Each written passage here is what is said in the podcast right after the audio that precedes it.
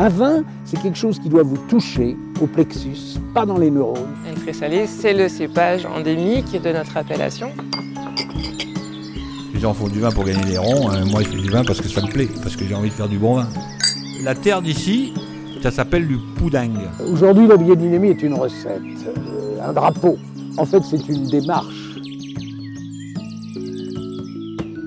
Mediavino Pro, le podcast vin qui va plus loin.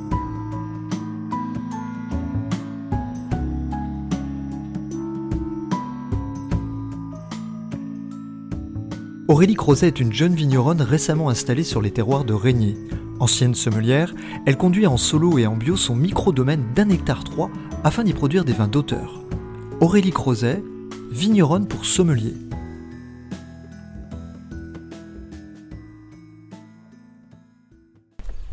Bonjour Aurélie. Bonjour. On est en retard. Je sais, c'est pas grave. Enchanté. Ça va? Le, la ponctualité n'est pas mon point fort. Ah, moi si. Vous êtes, vous êtes, euh, de mauvaise humeur. coup. Non, pas du tout. Si, si, je vois bien dans votre Non, regard je suis que- très fatiguée. C'est vrai. Ouais, on est mort. Saison compliquée. Oui, ça fait six mois qu'on donne un bloc. Mais euh, voilà quoi. Grosse saison. Compliquée avec l'eau, donc euh, voilà, on se bat contre l'herbe avant tout. Mais bon, Est-ce que vous avez un petit peu d'énergie pour nous montrer vos vignes? Oui, on va y aller.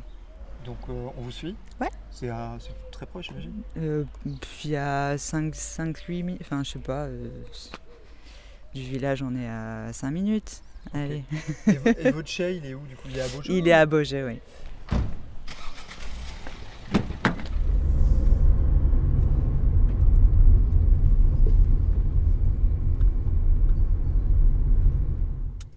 Allez, let's go Marco. En fait, j'ai deux parcelles. Il y en a une ici qui est en fermage et j'en ai une en propriété qui est juste au-dessus. Joli votre terrain de jeu. Hein. C'est ça, bah moi c'est un petit peu plus bas parce qu'on est tous euh, côte à côte ici de toute façon. Donc là c'est le voisin et moi je suis juste de l'autre côté. Donc c'est une parcelle qui fait euh, 6000 mètres carrés. hein. Parce que moi au total j'ai un hectare 3. Je suis pas grande. hein. Pour l'instant pour l'instant. Et puis, euh, c'est quand même beaucoup de travail d'être en bio. Je suis toute seule. Mon compagnon m'aide ponctuellement, il travaille à côté. Donc, euh, pour faire quelque chose de propre et de qualitatif, euh, seul, pour l'instant, je resterai comme ça. Avoir les opportunités par la suite et tout, mais pour l'instant, c'est déjà pas mal. Il y a assez de travail, surtout avec des années comme ça. Donc là, il y a un terrain de jeu qui est assez exceptionnel quand même, parce que quand on voit le panorama, là, vous pouvez nous, nous le décrire un petit peu? Bah, on voit Régnier Durette euh, à vol d'oiseau, je sais pas trop euh, la distance, mais on est vraiment proche. Donc euh, Régnier, bah, c'est quand même euh, avec Saint-Joseph, c'est les deux villages qui ont en France un double clocher. Donc il y a une petite histoire euh, quand même au niveau du patrimoine. C'est un petit village, par contre l'appellation s'étend sur 400 hectares, donc c'est quand même très étendu jusqu'aux hauteurs de Vieux-Morgon. On est limitrophe avec Chirouble et puis en contrebas, bah, Brouilly. Donc là, on voit le, le mont Brouilly en face. Voilà, vous avez le Mont Brouilly euh, de l'autre côté, avec la chapelle au-dessus. Si vous avez l'occasion d'y aller sur la côte, c'est super joli, parce qu'ils ont fait aussi un géoparc avec les différents terroirs, les différents cailloux qu'on peut trouver dans les parages. Ben voilà, comme ça, ça visualise. Ben, ça va m'aider pour mon terrain, puisque moi, je suis sur euh, du caillou et du granit rose en profondeur. Donc comme ça, vous, ça vous donne une idée. Voilà, après, bah, c'est... euh, nous, on est dans la nature, hein, on est euh, assez euh, espacé et puis euh, bah, du coup, c'est un super environnement. On essaye de créer un écosystème. Le fait d'être en bio, ben, c'est la base, quoi. hein. C'est vraiment une logique, ce qui fait qu'on a une faune et une flore bah, qui se développent. On est vraiment dans le respect et puis, puis voilà. Après, on fait en fonction du climat et de la nature. Et là, on a l'impression d'être dans un amphithéâtre naturel finalement. C'est ça, puisque bah, sur les hauteurs, vous partez sur la droite, sur les hauteurs de Beaujeu, avec euh, les écharmeaux. Quand, là, dans ces cas-là, vous partez dans le Beaujolais vert, donc vraiment la nature, où on trouve plus de vignes. Vous avez Quincy en Beaujolais, là, vous avez tout le plateau, vous arrivez Régnier, Saint-Lager, et après, on part sur Belleville. Donc, c'est vrai qu'on on a la chance d'avoir quelque chose d'assez vallonné. Quoi. Donc c'est vallonné, puis il y a beaucoup de, beaucoup de forêts aussi, j'ai le sentiment. Enfin, c'est pas un sentiment, c'est visuellement, c'est très clair. oui, tout à fait. Et puis, ben, ça prouve que c'est il y a à la fois de la vigne et puis euh, bah, des arbres, de la forêt, donc c'est vraiment valorisant. Euh, bah, pour notre métier de vigneron, c'est un plus, quoi. C'est pas que de la vigne de partout, et puis ça, ça crée des écrans aussi au niveau du, ça fait des microclimats aussi, le fait qu'il y ait des, arbres, des vallées, donc c'est très important. Vous nous disiez tout à l'heure que vous aviez deux parcelles de vigne, c'est ça? Tout à fait. Donc j'ai un morceau de régnier donc sur le lieu dit les Châtillons. Euh, qui est assez élevé puisqu'on est à 350-400 mètres d'altitude. Où là, c'est vraiment une vigne que j'ai achetée en propriété puisque je ne suis pas originaire du, Beaujolais en fait, je suis varoise. Et je suis tombée amoureuse du Beaujolais, j'adore les vins. Et du coup, quand je me suis installée, j'ai eu l'opportunité d'acheter un lopin de terre et j'ai saisi l'occasion. Donc euh, les châtillons sont en propriété, c'est 6000 euh, m2 de terrain, en troisième année euh, conversion bio, donc l'année prochaine on est labellisé. c'est une vigne qui a 60 ans d'âge au niveau des cèpes. pour le sol, on est sur du sable et du granit rose en profondeur, mais bon, c'est pas tellement très profond puisque quand on passe le cheval avec un léger griffage, les cailloux ressortent, donc le caillou est assez présent. Au niveau du labour, donc euh, c'est Léa Chollet qui vient avec son équipe euh, en prestation bah, euh, travailler le sol avec le cheval. Et ensuite, bah, les traitements, je fais à l'atomiseur à dos et ce sont des traitements bio à base d'algues. Voilà. Ensuite, bah, tout est fait manuellement, hein, les vendanges en caissette qui partent ensuite au cuvage. Et puis, puis voilà, après toute la vinification à la Bourguignonne, puisque j'ai fait mes classes au domaine des Lambrets chez Jean-Louis Trappé. Donc euh, pour moi, la vendange entière euh, s'adapte très bien au gamay. Et j'ai eu la chance pour l'instant de faire trois jolis millésimes sains, puisqu'on a eu un climat qui l'a permis. Donc euh, c'est parti en levure naturelle non sulfitée. Et ensuite, remontage, un petit pigeage. Donc on rentre dans la cuve, hein, on aime bien ça.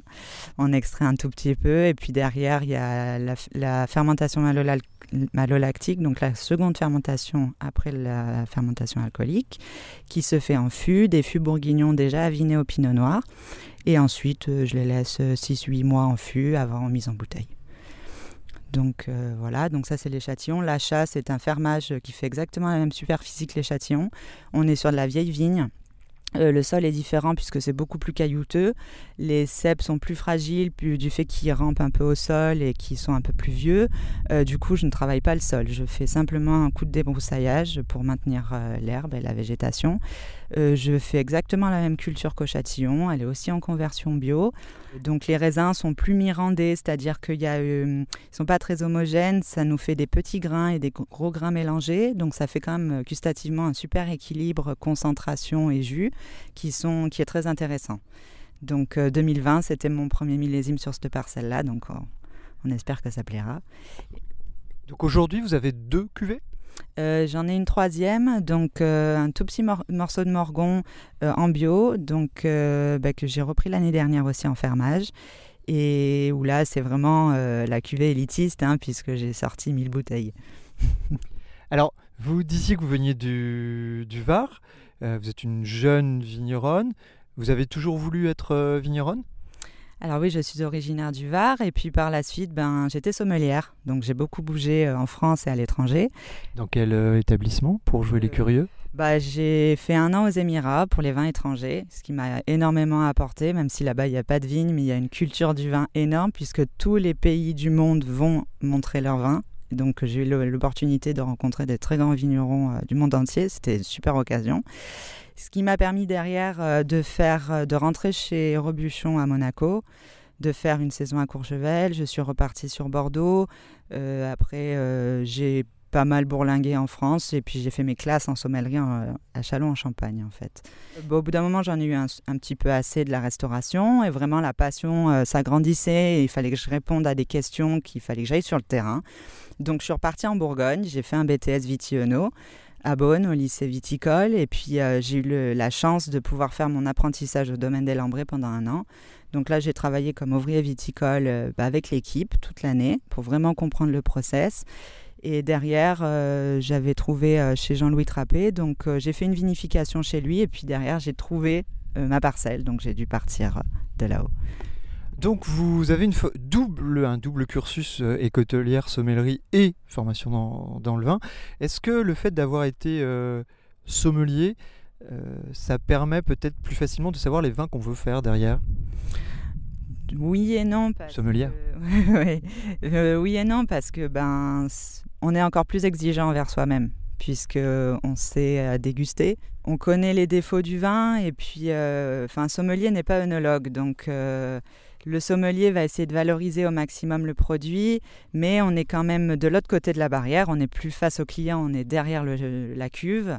Euh, donc il faut être euh, très vigilant et on est, on est très pointilleux parce qu'on n'a pas envie qu'il y ait certains défauts, certains goûts. On est, moi je sais que je suis très perfectionniste là-dessus et ça peut être euh, un avantage comme un inconvénient. Quelques jours c'est un peu fatigant de vouloir bien faire toujours. Mais euh, ça paye quand même parce que sur les trois cuvées que j'ai sorties, j'étais contente puisque bah, j'ai eu des, grands sommeliers qui, ont, bien aimé, qui ont bien goûté et qu'il n'y a pas de défaut apparent. Le fait d'être en bio aussi, de ne pas utiliser d'intrants, très peu de soufre, voire pas du tout, c'est quand même très compliqué. Euh, donc il faut être en permanence en vinification, euh, très vigilant et goûter en permanence pour faire attention à ce qu'on sort. Vous avez été sommelière combien de temps Cinq ans. Et cette euh, envie de faire du vin, elle est née assez rapidement finalement euh, ou vous avez toujours eu ça dans un coin de votre tête? Je savais qu'à un moment donné, je voulais être ma propre patronne. Ça, c'était un peu un objectif et je le sentais au fond de moi. Après, euh, ça a été vraiment un déclic sur les deux dernières années en sommellerie où le métier commençait vraiment à être compliqué. Et puis il y a beaucoup de concurrence entre les sommeliers quand on fait des grandes maisons. Euh, on ne partage pas forcément les, les mêmes valeurs. Et puis il y a un manque d'approche au niveau du vin aussi euh, de temps en temps. Ça manque de dégustation. Euh. C'est paradoxal ça quand même. Oui, complètement. Mais il y a quand même les grosses maisons, c'est comme en cuisine avec les chefs, hein, on est dans la même catégorie. Donc il y avait ce manque d'apprentissage qui, moi, m'a fait dire euh, passe à autre chose et, là, passe de l'autre côté. Et j'ai été soutenue euh, par un, ancien euh, meilleur sommelier de France. Qui ça? Monsieur Bernard Richard, qui est aujourd'hui est directeur du restaurant à Bouliac, le Saint James, qui a gagné une étoile Michelin, donc je le félicite, et qui m'a vraiment encouragé à poursuivre et, et à changer de voie et foncer. Donc là, du coup, trois ans de recul et en fait, vous avez eu l'opportunité d'avoir des vignes ici. Mais vous avez toujours voulu vous installer dans le Beaujolais en particulier ou vous étiez ouverte à d'autres opportunités?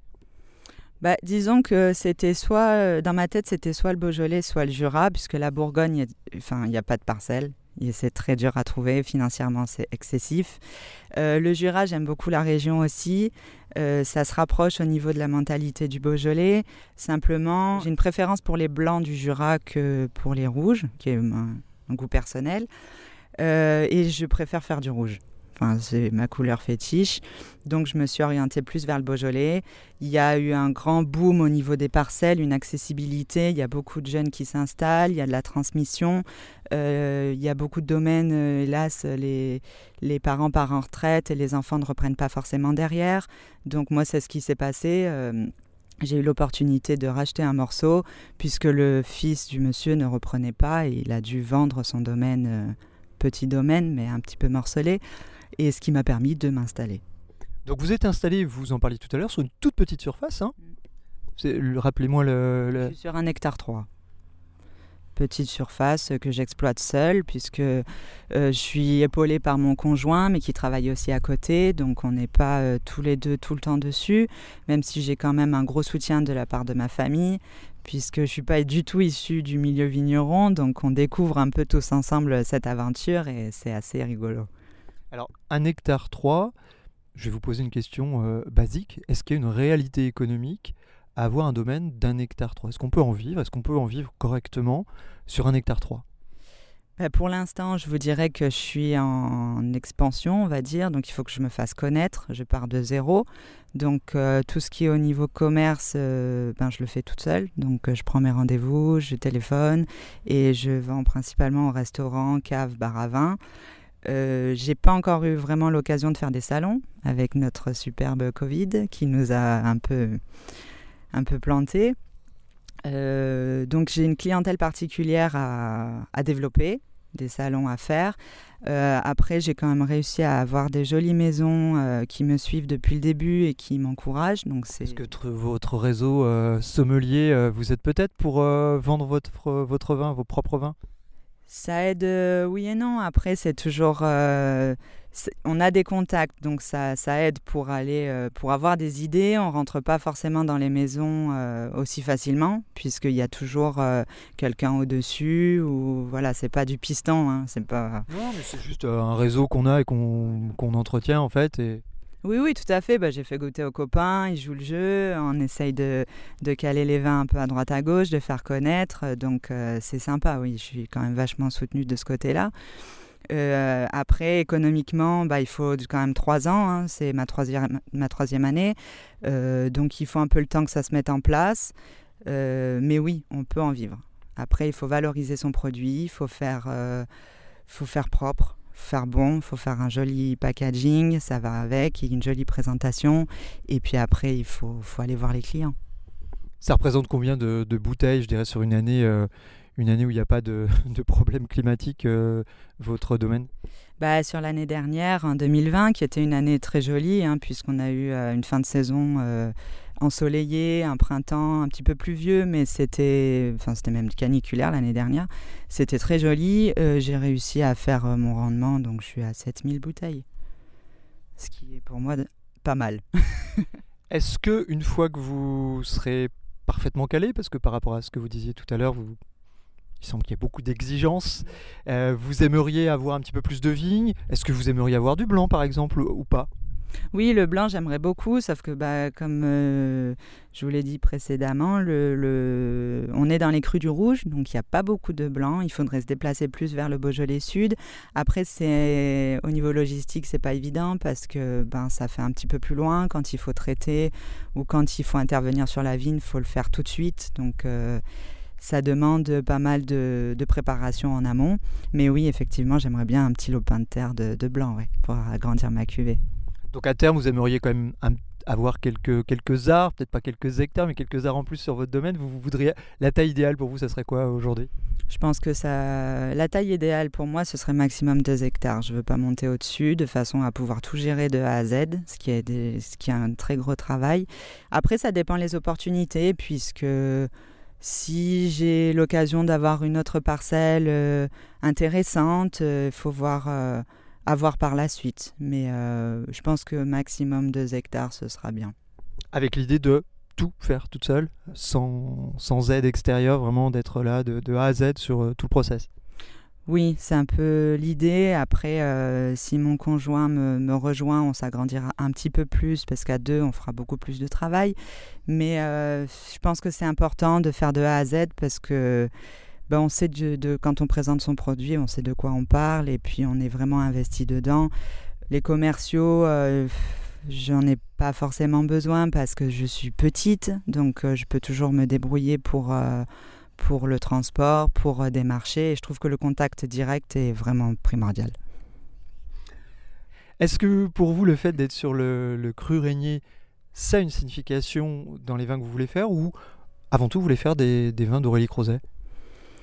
Bah, tout d'abord, c'est euh, mettre en avant l'appellation, puisque c'est une appellation qui est un peu dénigrée, puisqu'elle est quand même autour de grosses appellations comme Morgon, tout le monde. Euh, on a encore une image assez péjorative de Régnier, puisque c'est passé en, en cru euh, il n'y a pas si longtemps que ça. C'était un des meilleurs Beaujolais, Beaujolais villages, pardon. Mais il faut valoriser. La sommelière qui, est encore, qui sommeille encore en vous trouve ça injuste, cette dévalorisation du cru Régnier? Non, parce qu'il y a tout à faire. Donc c'est génial de partir. Sur quel point? Ben, Déjà la notoriété et puis valoriser les vignes. Il y a plein de jeunes dans le coin qui passent en bio, donc il y a quand même un bon changement euh, euh, au, niveau de la, de la culture de, au niveau de la culture de la vigne. Et en plus de ça, euh, les gens sont très solidaires, donc je pense qu'il y a une jolie communauté qui est en train de se créer.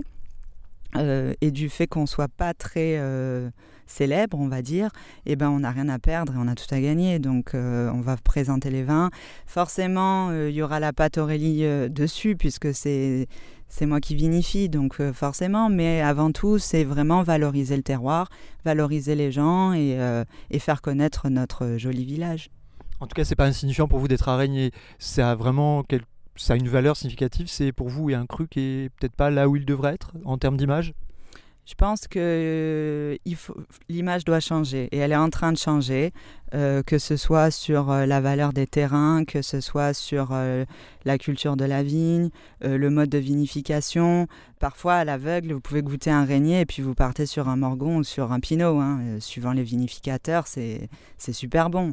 Donc, je pense qu'il va falloir éduquer tout doucement le consommateur à découvrir tout simplement, sans forcément dénigrer les autres appellations. Au contraire, on, on est tous une famille, on a tous besoin les uns des autres. Mais je pense que c'est en bonne voie puisque même au niveau changement climatique, Régnier apporte quand même euh, de la fraîcheur, comme euh, Chirouble et Juliena, on est quand même sur des crus, euh, c'est pas des glouglous, mais je dirais que c'est un canon qu'on peut boire un petit peu frais, qui passe presque toute l'année. Donc c'est quelque chose qui est beaucoup plus accessible maintenant qu'on arrive encore à avoir des degrés d'alcool corrects. Euh, en travaillant correctement, mais euh, par rapport au Languedoc ou des régions qui font très bon, mais hélas, il y a trop de soleil pour l'instant, même la Provence, moi qui suis de la Provence, je vois que les rouges, c'est très compliqué euh, à avoir des degrés corrects, et le consommateur derrière, il a envie d'un vin plus digeste, plus, plus simple, moins compliqué. Je pense que les vins, les vins compliqués, on a eu il y a des gros amateurs de vin, on est tous amateurs de toute façon, mais les grands crus, euh, tout ça, ça s'adresse à un certain type d'amateurs. Et les, gens pour tous les jours ou faire des petites découvertes, je pense, euh, c'est le côté sommelier qui ressort, le côté découverte, je pense que ça a toute sa place. Et vous avez l'impression qu'il y a une dynamique, une effervescence en termes de, de, nouveaux, nouveaux vignerons sur Régnier Vous, n'êtes pas la seule à être installée récemment comme ça? Ben, tout à fait. Euh, il y a eu euh, Sandrine aussi qui s'est installée à peu près en même temps que moi, qui a repris des vignes à Monsieur Pignard, qui est, euh, qui est un vigneron en biodynamie. Donc il y avait 4 hectares. Donc comme quoi on n'est pas obligé d'avoir des grosses superficies pour en vivre correctement. Donc Sandrine, elle passe en bio aussi, voire en biodynamie. Il y a Sébastien Congretel qui lui est déjà installé depuis quelques années avec sa compagne. Euh, puis vous avez Philippe, euh, Philippe Viette, hein, qui est un ami. Donc euh, lui, il a attaqué, on a attaqué presque en même temps, puisqu'on a racheté presque au même vigneron en fait. Des parcelles différentes, et puis Philippe, ben, il s'agrandit aussi. on sent que dans le quartier, il y a quand même, on est tous des nouveaux arrivants, donc c'est sympa. Bon, à part Seb qui est vraiment d'ici, mais euh, après, euh, non, il y a une osmose qui se passe et les gens viennent et ils découvrent. Euh, même au niveau des clients, on a des Belges, des Suisses, les gens viennent. Et tous sur des plutôt des petits domaines. Tout à fait, mais je pense que ça, c'est, quand même un peu ce qu'on recherche aujourd'hui, pas forcément avoir 400 hectares. Il faut que ça parle aux gens et je pense que les gens se, s'identifient à nous puisque c'est facile et accessible et on se comprend en fait. Je pense que c'est moins compliqué, on n'utilise pas du matériel euh, de dingue, euh, on fait avec les moyens du bord et, et on essaye de faire bon et de, de, de, communiquer justement ce produit en direct avec le consommateur. Et je pense que le fait de pouvoir visiter en trois heures de temps euh, les parcelles et faire une petite déguste, c'est chouette et on comprend plus facilement.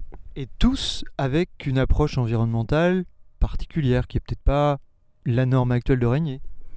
Non, après, bon, chaque vigneron travaille comme il veut, mais c'est vrai que personnellement, le bio, euh, ça me paraît être la base euh, pour, euh, pour travailler en accord avec la nature et son environnement. Et puis, et moi, je, suis très contente, même si les rendements, bon, pour l'instant, je, fais mes rendements, mais apparemment, on peut avoir une perte au niveau du bio, tout ça. Mais c'est vrai que je me retrouve complètement dans ce que je fais. Donc, C'est la base ou on peut aller plus loin Oui, on peut aller plus loin. Vous avez la, la biodynamie qui est pour moi le, top du top. Mais euh, ça demande énormément de, de, formation, je pense. Pour moi, c'est encore trop technique, même si je travaille déjà avec le calendrier lunaire et je fais attention aux périodes sur lesquelles je travaille et les actions que je fais au long de l'année.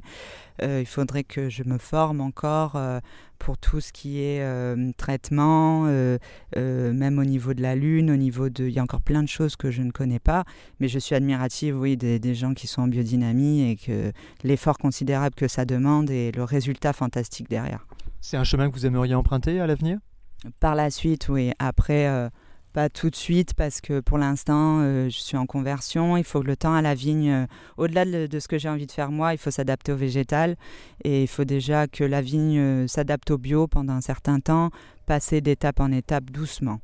Même si, même si en 5 ans on peut être en biodynamie, je pense que je mettrai un petit peu plus de temps de façon à vraiment respecter mon cycle végétatif donc une parcelle que vous travaillez au cheval, la traction animale, c'est dès le début vous avez abordé ça de cette façon? Qu'est-ce qui vous a motivé dans, cette approche? Bah Déjà, j'aime pas les tracteurs. c'est une vraie raison. Euh, voilà, donc euh, pour moi, euh, vu que j'ai un joli écosystème, le cheval, ça me paraissait logique. Et puis, ça fait, je sais pas, ça fait vraiment ça me fait penser à mes, arrière-grands-parents qui pouvaient, euh, avec la calèche, aller euh, euh, livrer des marchandises. Enfin, c'est un peu emblématique. Et pour moi, le travail du sol se fait au cheval. On griffe légèrement, on rentre pas en profondeur.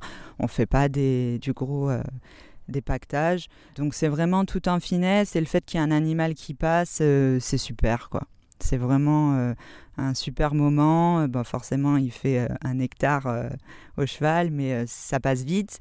Mais c'est super agréable de voir les animaux et, et voilà, je trouve que c'est important. Donc du coup, au niveau matériel, vous avez le, minimum du minimum, si je comprends bien? Oui, tout à fait. Je traite à l'atomiseur. Donc, et puis après, le travail du cheval. Et ensuite, je fais tout à la main. Donc, il y a pas... j'ai mon sécateur, ma petite cisaille au cas où si ça pousse trop. Euh, même si je suis assez un peu interventionniste. Euh, voilà, j'ai pas grand chose au niveau matériel. Après, j'ai le matériel euh, pour vinifier, mais c'est vrai qu'au niveau agri, non. Vous êtes bien travaillé dans cet environnement quand vous êtes dans vos vignes, justement, peut-être de beau matin ou tard le soir Il y a un équilibre quand vous êtes ici? Il y a quelque chose que vous ressentez qui, fait que vous y sentez bien? Bah, moi, je suis plus du matin, donc euh, j'aime bien me lever euh, très tôt et puis voir le lever du soleil. En plus, on a la chance de voir le Mont Blanc euh, s'illuminer de par les, couleurs et le soleil quand il se lève, donc c'est vraiment super. On a l'impression d'être un peu seul au monde et privilégié puisque bah, il n'y a pas de bruit, on écoute les, petits, les petits animaux dans la vigne, les petits oiseaux qui se réveillent. Puis là, cette année, on a eu de la chance d'avoir pas mal de, lièvres, de lapins. Euh, donc, euh, il y a tout un, écosystème qui, est autour de nous. Et c'est vrai que bah, c'est chouette de travailler dans la vigne, de se lever, de lever la tête et puis euh, de voir un petit chevreuil qui vous regarde. Quoi. Donc, c'est unique. Ouais. On va peut-être aller goûter vos vins. Vous pensez que c'est envisageable? Donc il faut aller sur euh, qui est. Donc chai il est à combien de temps d'ici à peu près? 10 euh, minutes, 10 petites minutes. Donc il est dans le centre de Beaujeu en fait. Donc euh, c'est une ancienne carrosserie qu'on a retapée en cuvage. Parce qu'il faut savoir que les cuvages dans la région, bah, c'est dur à trouver. Puisque les vignerons ont tous leur, leur bâtisse et leur cuvage coller aux maisons. Et c'est vrai que quand on n'a pas toute la maison et le cuvage, ben, il faut trouver des alternatives. Donc là, j'ai eu l'opportunité euh, en février 2020, pendant le confinement, de trouver euh, ce, hangar. Hein. c'est un hangar tout simple qu'on a réaménagé en cuverie. Euh, ce qui est pratique, c'est que c'est au centre de Beaujeu, donc c'est assez original, hein, une cuverie dans, dans le centre-ville. Mais voilà, ça change et c'est pratique aussi. Let's go. Let's go.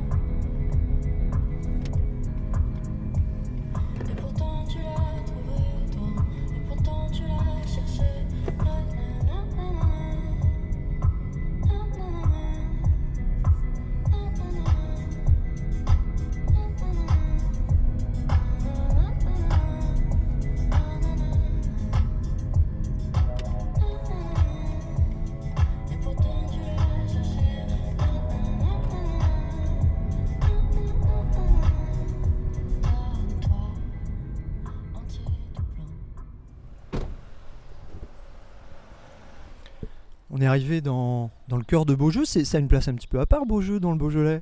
Bah, on est dans la capitale historique du Beaujolais. Donc euh, c'est la, c'est la fin de la route euh, des vins. Et après, quand vous continuez euh, tout droit, vous arrivez vers les Écharmeaux. Et là, on attaque le Beaujolais vert, donc euh, avec le lac des Sapins, les scieries, où là, on travaille vraiment le bois. Il n'y a plus du tout de vignes. Et on a même un climat euh, assez euh, montagnard, hein, puisqu'il y a beaucoup de neige. Et on attaque l'école. Donc c'est super, c'est super aussi comme paysage. En fait, votre cave, c'est la dernière étape pour boire du vin dans le Beaujolais. C'est ça. Si on n'a rien trouvé, on peut s'arrêter à la maison.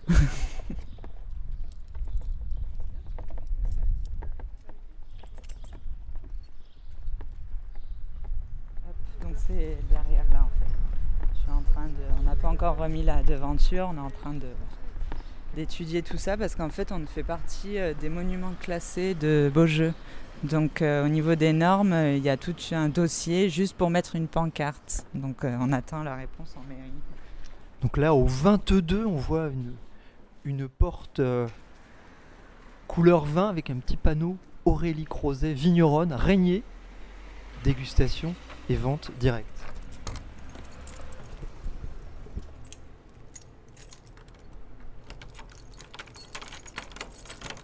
Et on arrive dans l'antre d'Aurélie. Oh là là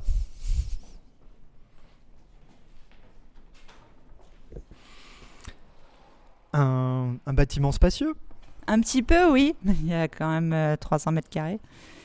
Euh, donc, euh, bah, c'est une, c'est, ça- ça- c'est un particulier en fait qui est sur Villemorgon, euh, qui l'a loué euh, à la mairie, qui est, euh, avant appartenait à une carrosserie. Donc, il y a le palan, il y a encore le petit local qui devait être le bureau. Enfin bon, voilà. Et- Bâtiment qui a une âme. oui, bah, il s'est passé plein de choses. hein. Tout le monde connaît ce, ce bâtiment. Tout le monde y a séjourné à un moment donné dans, la- dans le village, donc c'est assez rigolo. Et, euh, et voilà, je pense qu'on a un petit parking en face. Ils sont en train de faire des travaux pour euh, réhabiliter tout ça. Donc euh, par la suite, je pense que c'est intéressant bah, pour la vente de vin et puis pour faire un, un local assez spacieux. Puisque bon, c'est tout simplement un carré avec une jolie fraîcheur, puisqu'on a des pierres apparentes quand même dans le fond. Et on est à des- Belle-la-Roche, des-. Des poutres, euh, de vieilles poutres, des pierres apparentes. Euh, Il y a presque une ambiance de, de, de bar à vin euh, bobo parisien ici. Bon, il faudrait quand même refaire bien la déco. il y a quand même un peu de boulot. Mais euh, oui, avec des jolis matériaux et des bons éclairages, on peut faire un truc sympa. Et en tout cas, vous avez de l'espace. Oui, tout à fait. Donc euh, l'avantage, c'est que c'est de plein pied, c'est droit, c'est du béton, c'est facile à nettoyer. Et du coup, ben, on a un grand portail aussi, donc on peut rentrer euh, les camions et faire tout ce qu'on a à faire assez facilement. Donc on voit des cartons de vin, a priori, et on voit quelques, quelques cuves, des barriques, des cuves. Alors, vous vinifs, du coup, vous les faites dans quel contenant et vos élevages, vous les faites dans quel contenant? Alors, bah, tout d'abord, ben, la vendange arrive par euh, la porte. Et euh, c'est de la cuve euh, fibre de verre que j'utilise parce que à la base je voulais mettre du béton, mais les cuves béton, étant donné que je suis en location, pour les déplacer euh, par la suite, c'est c'est très compliqué. C'est très lourd, même si j'aime bien le béton. Euh, et que c'est la vinification typique beaujolaise, hein, logiquement. Euh, mes 18 et 19, euh, comme j'étais dans un autre cuvage, je l'ai fait en cuve béton, mais là, ben, du coup, au niveau praticité, euh, ben, j'ai trouvé ces cuves-là qui sont très bien, puisqu'elles sont quand même de bonne contenance. Et donc, j'ai un petit tapis à vendange, donc on met la vendange dedans et ça tombe directement dans la cuve. Euh, voilà, donc là, c'est la vinification. J'ai une pompe de tuyaux, enfin, juste le minimum et ça suffit. Et derrière, donc, euh, les fûts qui normalement. euh, ouais, normalement sont devant, là, exposés. Euh, donc il y a une vingtaine de fûts, tout est passé en fût. Donc après, c'est des, des vieux fûts, hein, c'est-à-dire qu'il y a du 2015, 2016, euh, du 2014, j'ai rechangé. Euh, voilà, donc euh, l'objectif, c'est pas du tout d'avoir le côté boisé, puisque de toute façon, je ne l'aurai plus. Euh, c'est simplement que les tanins se mettent en place et qu'il y ait la micro-oxygénation qu'on veut euh, entre le fût et le vin. Voilà, pour que ça se mette en place tranquillement. Et quand on goûte et qu'on dit que c'est prêt, ben, on met en bouteille, tout simplement. Quelle belle transition pour goûter les vins. Oui. J'ai pas compris. Donc vous Donc là, on ouvre un 2018 qui est mon premier millésime. Important symboliquement. J'espère que vous en gardez euh, pas mal de bouteilles. Ben, il me reste encore quelques bouteilles à vendre, mais je pense que je vais garder les magnums en fait. Ah oui, quand même. Ouais. Parce qu'il me reste pas grand chose en magnum et du coup, euh, j'ai envie de le garder. Et on voit décrit Régnier les Châtillons. Donc c'est Voilà. la parcelle que vous avez Tout à fait. Donc c'est la première parcelle euh, bah, que j'ai exploitée, que j'ai achetée. Euh, les châtillons, donc euh, 6000 m2, une vigne 60 ans d'âge, donc en conversion bio qui passera en bio en 2022. On est sur une vendange entière, non sulfitée, remontage, pigeage à la bourguignonne, élevage en fût avec euh, la FML aussi en fût. Voilà. Le prix de vos vins, vous les vendez combien du coup vos, vos vins sur euh, vos cuvées Alors je suis à 15 euros euh, prix particulier. d'accord. Les magnums, je suis à 32. J'ai un prix en fait. Hmm. C'est voilà, C'est pratique. c'est pratique.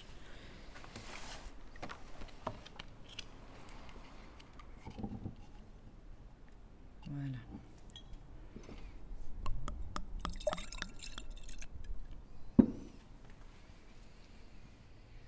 Aurélie change de casquette et se transforme en sommelière. Est-ce que ça rattrape ce métier parfois? Oui, mais c'est bien parce que c'est complémentaire et je me rends compte que tout ce que j'ai appris avant, ben, ça sert énormément. Donc, euh, suivant les clients, suivant euh, le type de personnes qu'on rencontre, euh, c'est une casquette qui est quand même importante. Vous avez des modèles un petit peu de, de vignerons, de vigneronnes euh, vers lesquels vous aimeriez tendre? Ben, on est dans le Beaujolais, donc euh, oui, j'ai quand même, euh, on a tous nos vignerons phares, Foyard, vous, hein. Simax, ouais, voilà, c'est quand même des grands noms. Guigné, Michel Guigné à Vaurenard, euh, c'est quand même des, des gens bah, qui, ont, qui sont un peu les pionniers aussi du, vin nature, euh, du bio. euh, et, euh, et on tend un peu, c'est un peu nos exemples, oui. Il y a Descombes aussi qui est, admirable. Donc c'est vraiment, vraiment joli. Après, il y a toute la nouvelle génération aussi, qui, les enfants qui reprennent les, vignes ou qui s'installent à côté. Donc c'est chouette aussi. Mais c'est vrai que le- les anciens, ça reste toujours nos exemples. Donc euh, c'est, chouette.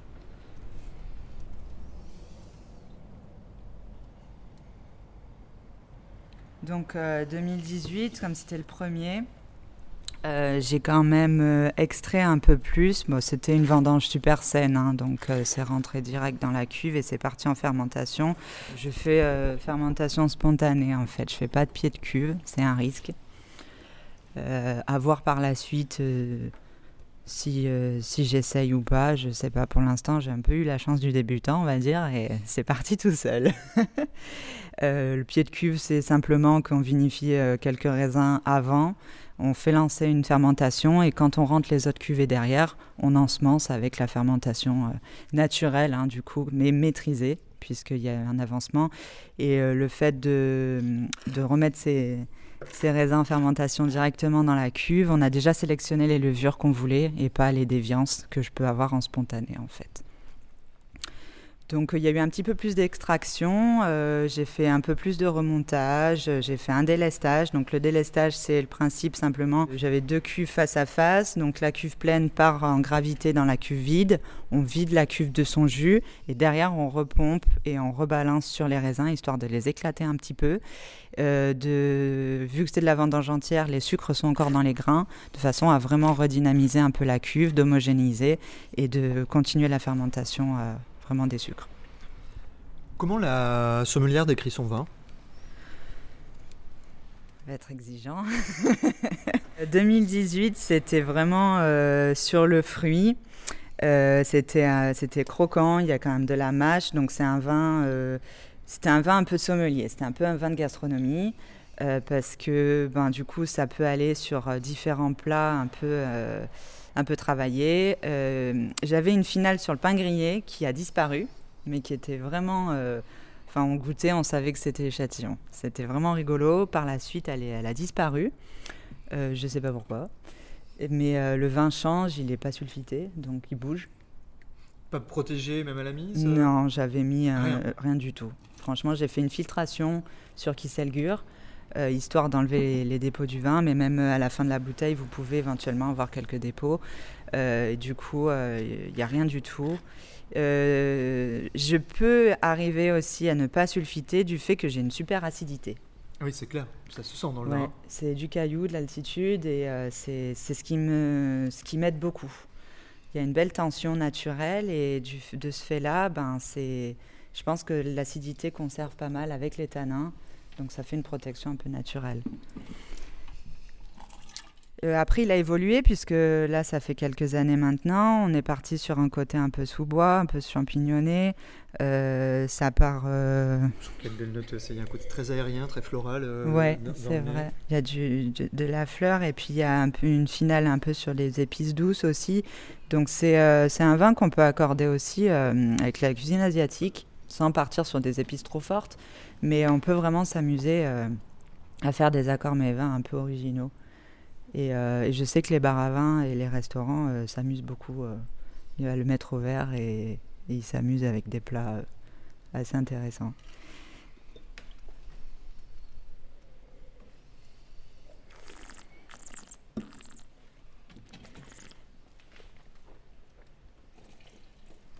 Après, on a encore de la mâche. Il y a de la mâche et des tanins, on sent qu'ils sont encore un peu serrés. Donc, c'est un vin qu'on peut boire maintenant. Moi, je préconise un carafage. Toujours, ça fait pas de mal. C'est une bouteille que vous pouvez, en plus là, on vient à peine de l'ouvrir. Euh, L'avantage de ce vin, c'est que hum, pour les professionnels, c'est super important. C'est qu'il ne s'oxyde pas, ou très peu, au, au fil des jours. On est sur un vin très vivant du coup. très, Voilà. euh, qui résiste à l'oxydation. Bah, en fait, il a, il a besoin d'oxygène. C'est-à-dire que comme c'était une semi-carbo, euh, j'ai besoin de. Il a été en contact avec l'air. Il n'a pas été inerté du tout. Donc le fait qu'il n'a pas peur de l'air, au contraire, c'est son ami. Il a besoin d'air pour vraiment s'aérer, se développer. Et euh, là, euh, si vous regoutez euh, d'ici demain, il aura complètement changé. Et il sera vraiment euh, mieux. Et du coup, ben, pour la conservation, nous en général, même à la maison, on ouvre une bouteille elle dure euh, 4-5 jours facile et elle se maintient. Donc c'est vraiment un super argument de vente ben, pour les pros parce qu'il n'y a pas de perte. Et ça c'est très important.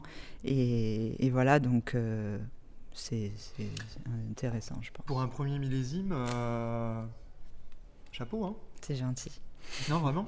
Euh, Premier millésime, euh, c'est un sans faute, hein La chance du débutant. Ou pas. Ou la chance qu'on s'est donnée. Aussi, bah après, je me suis mis beaucoup de pression. hein, C'est le premier, donc euh, c'est pas évident. On est seul face à sa cuve. euh, puis on n'a qu'une cuve, donc il faut pas se louper. Donc voilà. Mais, euh, mais non, oui, je suis contente du résultat. J'ai eu des super retours, donc c'est encourageant. Donc on se dit, bah, il faut encore mieux faire.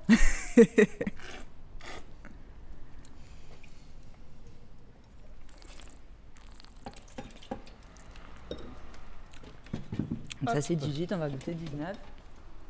Sur la même cuvée donc?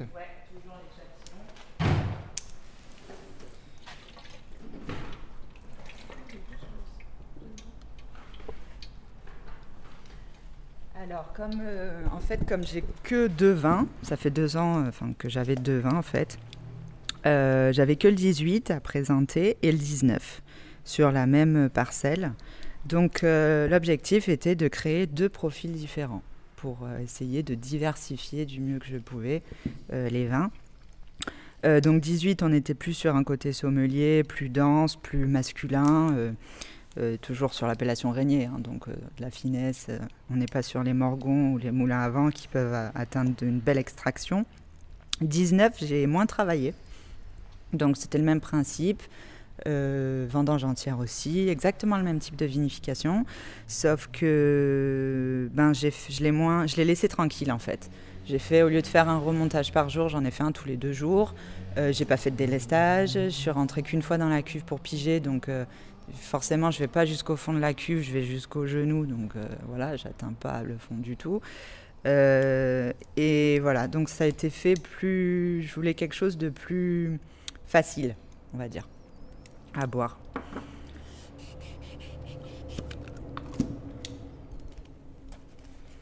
Peut-être allumer, parce qu'on recule.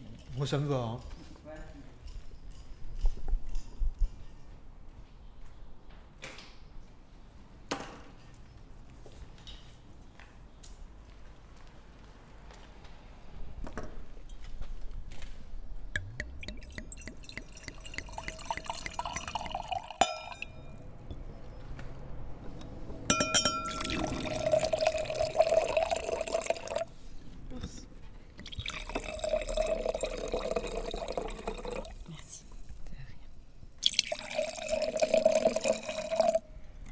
Et le, le 18, vous en avez encore à la vente ou pas du tout, non Il me reste une palette.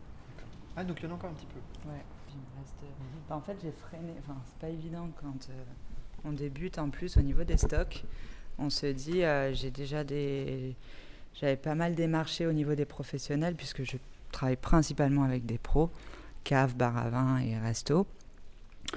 Et, euh, et du coup, c'est quand même pas mal parti. Et je me suis dit, il faut faire la jonction entre les deux millésimes. Donc j'ai freiné un peu le 18 pour euh, faire euh, rentrer le 19. Et euh, donc il y en a qui travaillent toujours sur le 18, il y en a qui sont directement passés sur le 19. Et du coup, bah, il me reste une palette de chaque en fait. donc voilà. C'est plus concentré, plus gourmand? Ouais, je le trouve plus gourmand en fait. Je trouve que c'est vraiment sur la framboise. euh, c'est Ouais, plus des petits plus côté un peu compoté, confituré, un petit peu plus, ouais, plus concentré, plus, plus extrait. Et, euh, bah là, l'objectif c'était de faire quelque chose de plus rond, on va dire, et euh, qu'on peut boire euh, tout de suite. Tout de suite, forcément, on peut le garder aussi. hein, on est toujours dans le même truc, mais euh, un petit coup de carafage aussi, même principe. euh, mais un, un vin euh, ouais, assez gourmand, euh, sur le fruit, quelque chose de. Bon, il y a, il y a quand même des tanins et de la structure, mais euh, c'est. Voilà, c'est ça. Je Que, préfère- Moi je préfère le 18. Je trouve que le 18 est... ah, souvent, les, souvent les, les- les pros préfèrent le 18 et les, ama- enfin, les, les autres préfèrent le 19. C'est, moi, j'aime bien les deux.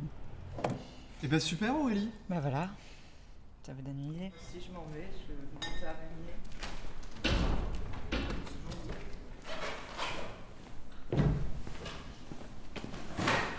Je vous donne la petite euh, carte Ouais. Super Merci beaucoup. Ben, merci beaucoup de, de du temps. soucis. D- Désolé pour le retard, on a Non, abusé mais quand c'est pas grave. Bah, de toute façon, si. j'ai cisaillé. Non, mais après, il fait trop chaud de toute façon à la vigne. Et puis bah ouais, bon courage pour... euh, Bah, vous aussi, hein. Ouais. Voilà, Bonne va- vadrouille. Allez, direction Régnier. La tour, euh, bah, elle s'ouvre toute De seule quand j'arrive. Bourgon, c'est ça? Ouais.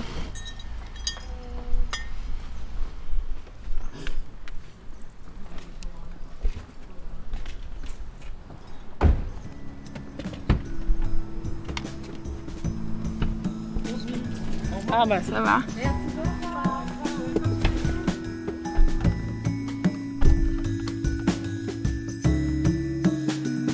Aurélie Crozet, vigneronne pour sommelier. C'était un reportage de Fabrice Tessier, mixage Mae Kubo. Ce podcast est disponible à la réécoute sur les plateformes Spotify, Deezer et Apple Podcast.